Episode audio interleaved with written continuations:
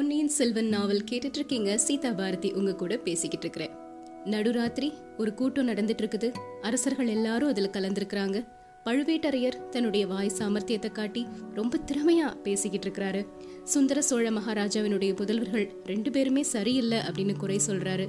காஞ்சியில உட்காந்து பொன் மாளிகை கட்டுறதா ஆதித்த கரிகாலன் சொல்லிக்கிட்டு இருக்கிறாரு அதே மாதிரி இலங்கையில நடக்கக்கூடிய போருக்கு இங்கிருந்து பொருட்களை கப்பல்ல ஏற்றி கொண்டு போய் பணத்தை வீணாக்கிக்கிட்டு இருக்கிறாரு அப்படின்னு அருள்மொழிவர்மன் மீது குறை சொல்றாரு. இப்படி ரெண்டு பேரும் சரியில்லை அப்படிங்கறதுனால நாட்டை ஆட்சி செய்யக்கூடிய பொறுப்பு யார்கிட்ட போகணும் அப்படிங்கறத பற்றி நாம கலந்து ஆலோசிக்கணும் அப்படின்னு சொல்றாரு. இப்படி அவர் பேசி முடிச்ச உடனே அங்க எல்லாரும் அவங்களுக்குள்ள ஏதேதோ பேசிக்கிட்டு இருக்கிறாங்க. உடனே சம்புவரையர் சத்தமான குரல்ல பழுவூர் மன்னர் கேட்டதுக்கு நாம் மறுமொழி சொல்ல வேண்டாமா? தலைக்கு தலை பேசிக் கொண்டிருந்தால் என்ன ஆகிறது?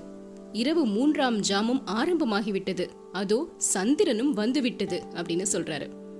உடனே எனக்கு ஒரு சந்தேகம் இருக்கு. என்ன மாதிரி நிறைய பேர் மனசுலயும் அந்த சந்தேகம் இருக்கும். பழுவூர் தேவர் கோவிச்சுக்காம அதை பத்தி பதில் சொல்லணும் அப்படின்னு ஒரு குரல் ரொம்ப அமைதியா கேட்க ஆரம்பிக்குது.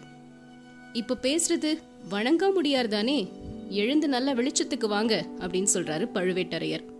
ஆமாம் நான் தான். இதோ வந்துட்டேன். அப்படின்னு சொல்லிட்டு ரொம்ப அமைதியாக பதுங்கி பதுங்கி கேட்கலாமா வேண்டாமா அப்படிங்கிற குழப்பத்தோட வணங்காமுடியார் நிற்கிறாரு உடனே பழுவேட்டரையர் என்னுடைய கோபத்தை எல்லாம் நான் போர்க்களத்தில் தான் காட்டுவேன். பகைவர்கள்கிட்டையும் காட்டுவேன். ஆனால் சிநேகிதர்கள்கிட்ட காட்ட மாட்டேன். எதுனாலும் மனம் விட்டு தாராளமாக கேளுங்க அப்படிங்கிறாரு. அப்படின்னா நான் கேட்குறேன் சுந்தர சோழ மகாராஜா மேல பழுவேட்டரையர் என்ன குற்றம் சுமத்துறீங்களோ அதே குற்றத்தை உங்கள் மீதும் சிலர் சுமத்துறாங்க. அதை நான் நம்பல. ஆனாலும் எனக்கு ஒரு தெளிவு வேணும் அதுக்காக கேட்குறேன் அழுவூர் தேவர் ரெண்டு ஆண்டுகளுக்கு முன்னாடி ஒரு பெண்ணை கல்யாணம் பண்ணிக்கிட்டது எல்லாருக்குமே தெரியும். இதை கேட்ட உடனே சம்புவரையருக்கு கோபம் வந்துருச்சு. வணங்காமுடியார் இந்த விஷயத்தை பற்றி பேசுறத நாங்கள் ஆட்சேபிக்கிறோம். நமது விருந்தாளியை இப்படியெல்லாம் கேள்வி கேட்கறது ரொம்ப தகாத காரியம் அப்படின்னு கோபத்துல சொல்றாரு. உடனே பழுவேட்டரையர் சம்புவரையர் பொறுமையா இருக்கும்படி நான் கேட்டுக்கிறேன். வணங்காமுடியார் கேட்க விரும்புறத தாராளமா கேட்கட்டும் மனசுல ஒன்ன வச்சிட்டு இருக்கிறத விட கேட்டுடுறதே நல்லது. ஐம்பத்தி அஞ்சு வயசுக்கு அப்புறமா நான் ஒரு பொண்ணை கல்யாணம் பண்ணிக்கிட்டது உண்மைதான். அதை தாராளமா ஒத்துக்கிறேன். நான் ஒன்றும் கலியுக ராமவதாரம் அப்படின்னு எப்பவுமே சொன்னதில்லையே. அந்த பெண்ணை நான் காதலிச்சேன். அவளும் என்ன காதலிச்சா? கல்யாணம் பண்ணிக்கிட்டோம். இதுல என்ன தவறு இருக்கு? அப்படிங்கிறாரு. இல்ல இல்ல தவறு இல்ல தவறு இல்ல அப்படின்னு சொல்லிட்டு அங்க கூட்டத்துல இருந்த மத்த அரசர்கள் எல்லாம் சொல்றாங்க. வணங்காமுடியார் திரும்பவும் எந்திரிச்சு மனம் புரிந்து கொண்டது தவறு அப்படின்னு நான் சொல்லல. ஆனா புதுமணம் புரிந்து கொண்ட இளையராணியின் சொல்லை எல்லா காரியங்கள்லையும் பழுவேட்டரையர் கேட்டு நடக்கிறதா சிலர் சொல்றாங்க. ராஜகாரியங்கள்ல கூட இளையராணியினுடைய யோசனையை தான் நீங்க கேக்குறீங்க அப்படின்னு சொல்றாங்க. போற இடத்துக்கெல்லாம் அவங்கள கூட கூட்டிட்டு போறதாகவும் சொல்றாங்க அப்படின்னு சொல்றாரு. இவர் இப்படி சொல்லி முடிச்ச உடனே கூட்டத்துல ஒரு சிரிப்பு சத்தம் கேக்குது. சம்புவரையர் குதிச்சு எழுந்துட்டாராம். கல்கி அவர்கள் இப்படிதான் எழுதியிருக்காரு. சம்புவரையர் குதித்து எழுந்து அப்படின்னு அதை கொஞ்சம் கற்பனை பாடி பார்க்கும்போது சிரிப்பா இருக்குது. அவர் எப்படி குதிச்சு எந்திரிச்சிருப்பாரு அப்படின்னு சொல்லிட்டு. ஸோ எந்திரிச்சதோட மட்டும் இல்லாம சிரிச்சது யாரு? யார் சிரிச்சது? அப்படின்னு கேட்குறாரு அப்போ பழுவேட்டரையர் நான் தான் சிரிச்சேன். பதற வேண்டாம் சம்புவரையரே அப்படிங்கிறாரு. தொடர்ந்து வணங்காமுடியாரே தாலி கட்டி திருமணம் செய்த மனைவியை நான் போற இடத்துக்கெல்லாம் அழைச்சிட்டு போறது குற்றமா? அப்படி பல இடங்களுக்கு அழைச்சிட்டு போறது உண்மைதான் ஆனா ராஜகாரியங்கள்ல இளையராணியின் யோசனையை கேக்குறேன் அப்படின்னு சொல்றத மட்டும் என்னால ஒத்துக்க முடியாது. அப்படி நான் ஒரு நாளும் கேட்டதில்ல அப்படின்னு பதில் கொடுக்கிறாரு. உடனே வணங்கா முடியார் அப்படின்னா இன்னும் ஒரே ஒரு சந்தேகத்தை மட்டும் நிவர்த்தி செய்யும்படி கேட்டுக்கிறேன். அந்த புறத்தில் இருக்க வேண்டிய பல்லக்கு இங்க அந்தரங்க யோசனை செய்யக்கூடிய இடத்துக்கு ஏன் வந்திருக்குது? பல்லக்குக்குள்ள யாராவது இருக்காங்களா? இல்லையா? ஒருவேளை இல்லை அப்படின்னா கொஞ்ச நேரத்துக்கு முன்னாடி ஒரு குலுங்கல் சத்தம் ஒரு கனைப்பு சத்தம்லாம் கேட்டுச்சு. அது எங்கிருந்து வந்தது? அப்படின்னு கேட்குறாரு இப்படி வணங்காமுடியார் கேட்டு முடிச்ச உடனே அந்த கூட்டத்துல ஒரு நிசப்தம் நிலவுது. எல்லாருடைய மனசுலயும் இதே எண்ணமும் கேள்வியும் தோன்றியிருந்தது. அதனால வணங்காமுடியார யாரும் எதிர்த்து பேசவே இல்லை. அந்த நிசப்தத்தை கிழிச்சிட்டு பழுவேட்டரையர் திரும்பவும் தன்னுடைய கணீர் குரல்ல சொல்ல ஆரம்பிக்கிறாரு. சரியான கேள்வி. மறுமொழி சொல்ல நான் கடமைப்பட்டவன். இந்த கூட்டம் கலைறதுக்கு முன்னாடி அந்த சந்தேகத்தை நான் தீர்த்து வைக்கிறேன். முதல்ல நம்ம பேச வந்த விஷயத்த பேசி முடிச்சிருவோம். சுந்தர சோழ மகாராஜா இந்த உலகத்துல நீடூழி வாழணும். ஆனா அவருடைய உடல்நிலை ரொம்ப மோசமாகிருச்சு. எந்த நேரத்துல என்ன வேணாலும் நடக்கலாம். ஒருவேளை அவருக்கு ஏதாவது நடந்ததுன்னா அவருக்கு அடுத்து யார் ஆட்சி பொறுப்புக்கு வரணும் அப்படிங்கறத இந்த கூட்டத்துல நாம முடிவு செஞ்சே ஆகணும். அதுக்கு நீங்க எல்லாரும் உங்களுடைய கருத்துக்களை வெளியிடணும். அதுக்கு முன்னாடி சில பழைய செய்திகளை உங்களுக்கு ஞாபகப்படுத்த விரும்புறேன் அப்படிங்கிறாரு பழுவேட்டரையர். இப்போ பழுவேட்டரையர் சொல்லியிருக்கிறதா கல்கி அவர்கள் இந்த நாவல்ல சொல்லப்பட்டிருக்கக்கூடிய விஷயம்? சோழ நாட்டின் வரலாற்றை ரொம்ப அழுத்தமாக ரொம்ப ஆழமாக எடுத்து காட்டக்கூடிய ஒரு விஷயம். அதனால இதை கொஞ்சம் கவனமா கவனிச்சு கேட்டுக்கோங்க. பழுவேட்டரையர் சொல்றாரு கண்டராதித்த தேவர் சோழ நாட்டை சீரும் சிறப்புமா ஆட்சி செஞ்சுட்டு இருந்தாரு யாருமே எதிர்பார்க்காத சமயத்துல இருபத்தி நான்கு வருடங்களுக்கு முன்னாடி அவர் மரணம் அடைஞ்சிட்டாரு. அவர் இறந்து போகக்கூடிய சமயத்துல அவருடைய புதல்வன் மதுராந்தக தேவருக்கு ஒன்றரை வயது தான் ஆகியிருந்தது. ஒன்றரை வயது குழந்தை மதுராந்தகர் ஆட்சி பொறுப்புக்கு வர முடியாது. அதனால கண்டராதித்த சோழர் இறக்கக்கூடிய தருவாயில என்னுடைய தம்பி அரிஞ்சய சோழன் ஆட்சிக்கு வரணும் அப்படின்னு திருவாய் மலர்ந்து சொல்லிட்டு இறந்துடுறாரு. இப்ப அவருடைய தம்பி அரிஞ்சய சோழன் ஆட்சி பொறுப்புக்கு வந்துடுறாரு. ஆனா துரதிருஷ்டவசமா அரிஞ்சய சோழனும் ஓராண்டு காலத்துல இறந்துட்டாரு. கண்டராதித்தர் இறந்துட்டாரு. அவருடைய புதல்வன் மதுராந்தகருக்கு ஒன்றரை வயது தான் ஆகுது. தம்பி ஆட்சி பொறுப்புக்கு வரணும்னு சொன்னதுனால அரிஞ்சய சோழர் வந்தாரு. திடீர்னு அவரும் இறந்து போயிட்டாரு. இப்போ அடுத்ததா யார் ஆட்சி பொறுப்புக்கு வருவாங்க அப்படின்னு யோசிச்சு பார்க்கும்போது அரிஞ்சய சோழன் அவருடைய மகன் சுந்தர சோழன் இருபது வயது இளைஞனா நல்ல வாலிப பிராயத்துல இருக்கிறாரு. சுந்தர சோழர் ஆட்சி பொறுப்புக்கு வந்துட்டாரு. சுந்தர சோழ மகாராஜா நம் எல்லாரையும் ரொம்ப சீரும் சிறப்புமா ஆட்சி புரிஞ்சாரு. அவருடைய ஆட்சியில எந்த ஒரு குறையுமே சொல்ல முடியாது. ஆனா இரண்டாண்டு காலமா அவருக்கு உடல்நிலை மோசமாகிட்டே போகுது.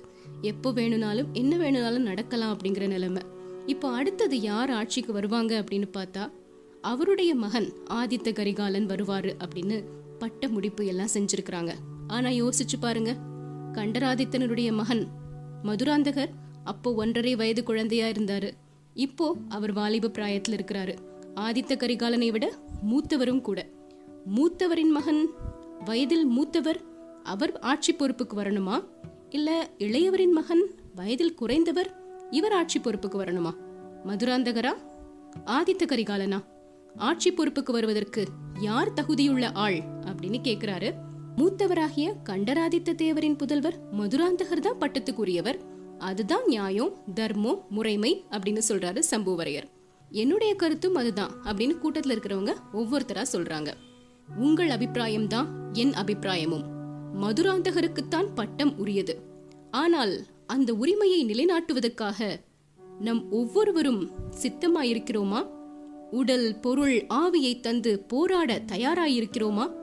இந்த நிமிஷத்தில் துர்காதேவியின் பாதத்தில் ஆணையிட்டு அவ்விதம் சபதம் செய்வதற்கு சித்தமாயிருக்கிறோமா? அப்படின்னு பழுவேட்டரையர் கேட்கும்போது அவருடைய குரல்ல அது வரைக்கும் இல்லாத பயங்கரமான ஒரு ஆவேசம் துணித்தது. அந்த சமயத்துல சம்புவரையர் நீங்க சொன்ன மாதிரி தெய்வ சாட்சியா சபதம் கூற நாங்க எல்லாரும் தயார் தான் ஆனா ஒரே ஒரு விஷயத்தை மட்டும் நீங்க தெளிவுபடுத்தணும். மதுராந்தகர் இதுக்கு சம்மதிக்கிறாரா? அவர் தன்னுடைய அன்னையின் பேச்சை கேட்டுட்டு சிவபக்தியில பூரணமா ஈடுபட்டிருக்கிறாரு அப்படிங்கறதும் அரச பொறுப்புக்கு வர்றதுக்கு அவருக்கு கொஞ்சம் கூட விருப்பம் இல்லை அப்படிங்கிற மாதிரியும் நாங்க கேள்விப்பட்டோம்.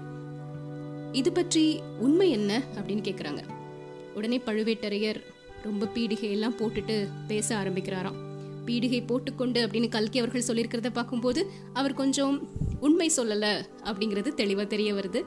பழுவேட்டரையர் என்ன சொல்கிறாரு அப்படின்னா செம்பியன் மாதேவி தான் சிவபக்திக்கு போகணும் சிவபக்தராக மாறணும் அப்படின்னு மதுராந்தகரை மாற்றியிருக்கிறாங்க அதனால தான் அவர் சிவபக்தியில் ஈடுபட்டு இருக்கிறாரு. அதுக்கு காரணம் என்னன்னா உங்கள் புதல்வன் ராஜ பொறுப்புக்கு வந்தான்னா அவனோட உயிருக்கு ஆபத்து இருக்கு அப்படின்னு யாரோ சொல்லியிருக்கிறாங்க செம்பியன் மாதேவி கிட்ட.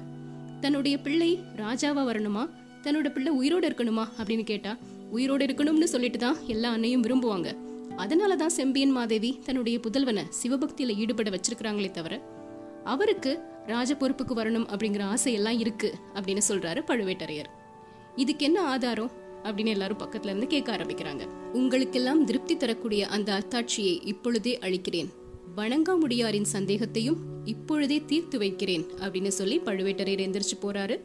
அந்த பல்லக்கு பக்கத்துல போயிட்டு இளவரசே பல்லக்கின் திரையை விலக்கிக் கொண்டு எழுந்தருள வேண்டும். உங்களுக்காக உடல் பொருள் ஆவியை அர்ப்பணம் செய்ய சித்தமாயிருக்கின்ற இந்த வீராதி வீரர்களுக்கு உங்கள் முக தரிசனத்தை தந்தருள வேண்டும் அப்படின்னு பணிவான குரல்ல சொல்றாரு பழுவேட்டரையர்.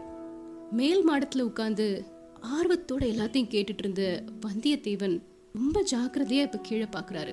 பல்லக்கினுடைய திரை விலக்கப்படுது உள்ள யார் இருக்காங்க அப்படிங்கிற ஆர்வத்தோட மேலிருந்து பார்த்துட்டே இருக்கிறாரு வந்தியத்தேவன். பல்லக்கின் திரையை முன்னாடி மாதிரியே ஒரு கரம் விலக்கியது பொன் வண்ணமான கரம். சந்தேகமே இல்லை. முன்னாடி அவன் பார்த்த அதே செக்க சிவந்த கரம் தான் ஆனா வளையல் அப்படின்னு அவன் நினைச்சது உண்மையிலே வளையல் கிடையாது. அரச குமாரர்கள் அணியும் கங்கணம் அப்படிங்கிறது இப்போ நல்லா தெரிஞ்சிருச்சு. அடுத்த கணம் பூரண சந்திரனை ஒத்த அந்த பொன் முகம் வெளியே நல்ல தெளிவாக தெரியுது.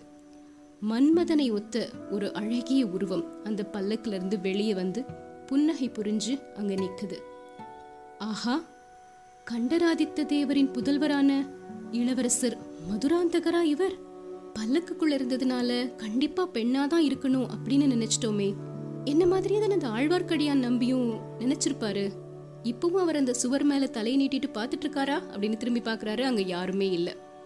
அதுக்குள்ள மதுராந்தக தேவர் வாழ்க பட்டத்து இளவரசர் வாழ்க வெற்றிவேல் வீரவேல் அப்படின்னு ஆவேசமான முழக்கங்கள் எல்லாம் கேட்க ஆரம்பிக்குது. கூட்டத்துல இருந்தவங்க எல்லாரும் எந்திரிச்சு நின்னு வாளையும் வேலையும் உயர்த்தி பிடிச்சு கோஷமிடுறத வந்தியத்தேவன் பார்த்துட்டே இருக்கிறாரு. இதுக்கப்புறம் அங்க இருக்கிறது ரொம்ப அபாயமான முடிவாகிடும் அப்படின்னு நினைச்சு திரும்பவும் அவர் படுத்திருந்த அந்த இடத்துக்கே கிளம்பி வந்துட்டாரு. ரொம்ப சுவாரஸ்யமா இருக்கு இல்லையா? யாரும் எதிர்பார்க்காத ஒரு திருப்பம் இது. பல்லக்குக்குள்ள பழுவேட்டரையர் இரண்டாவதா கல்யாணம் புரிந்த அந்த பெண் தான் இருக்கிறாங்க அப்படின்னு தான் எல்லாருமே நினைச்சுக்கிட்டு இருந்தாங்க. நாம கூட படிக்கிற வரைக்கும் அப்படிதான் நினைச்சுக்கிட்டு இருந்தோம். ஆனா அந்த பல்லக்குக்குள்ள இருந்தது மதுராந்தக தேவர் கண்டராதித்த தேவரினுடைய புதல்வன் அவருக்கு தான் ஆட்சிக்குரிய பொறுப்பை கொடுக்கணும் அப்படின்னு சொல்லி இந்த அரசர்கள் எல்லாரும் தங்களுக்குள்ள தீர்மானத்தை நிறைவேற்றிருக்கிறாங்க. இதுக்கப்புறம் என்ன நடக்க போகுது? தெரிஞ்சுக்கலாம்.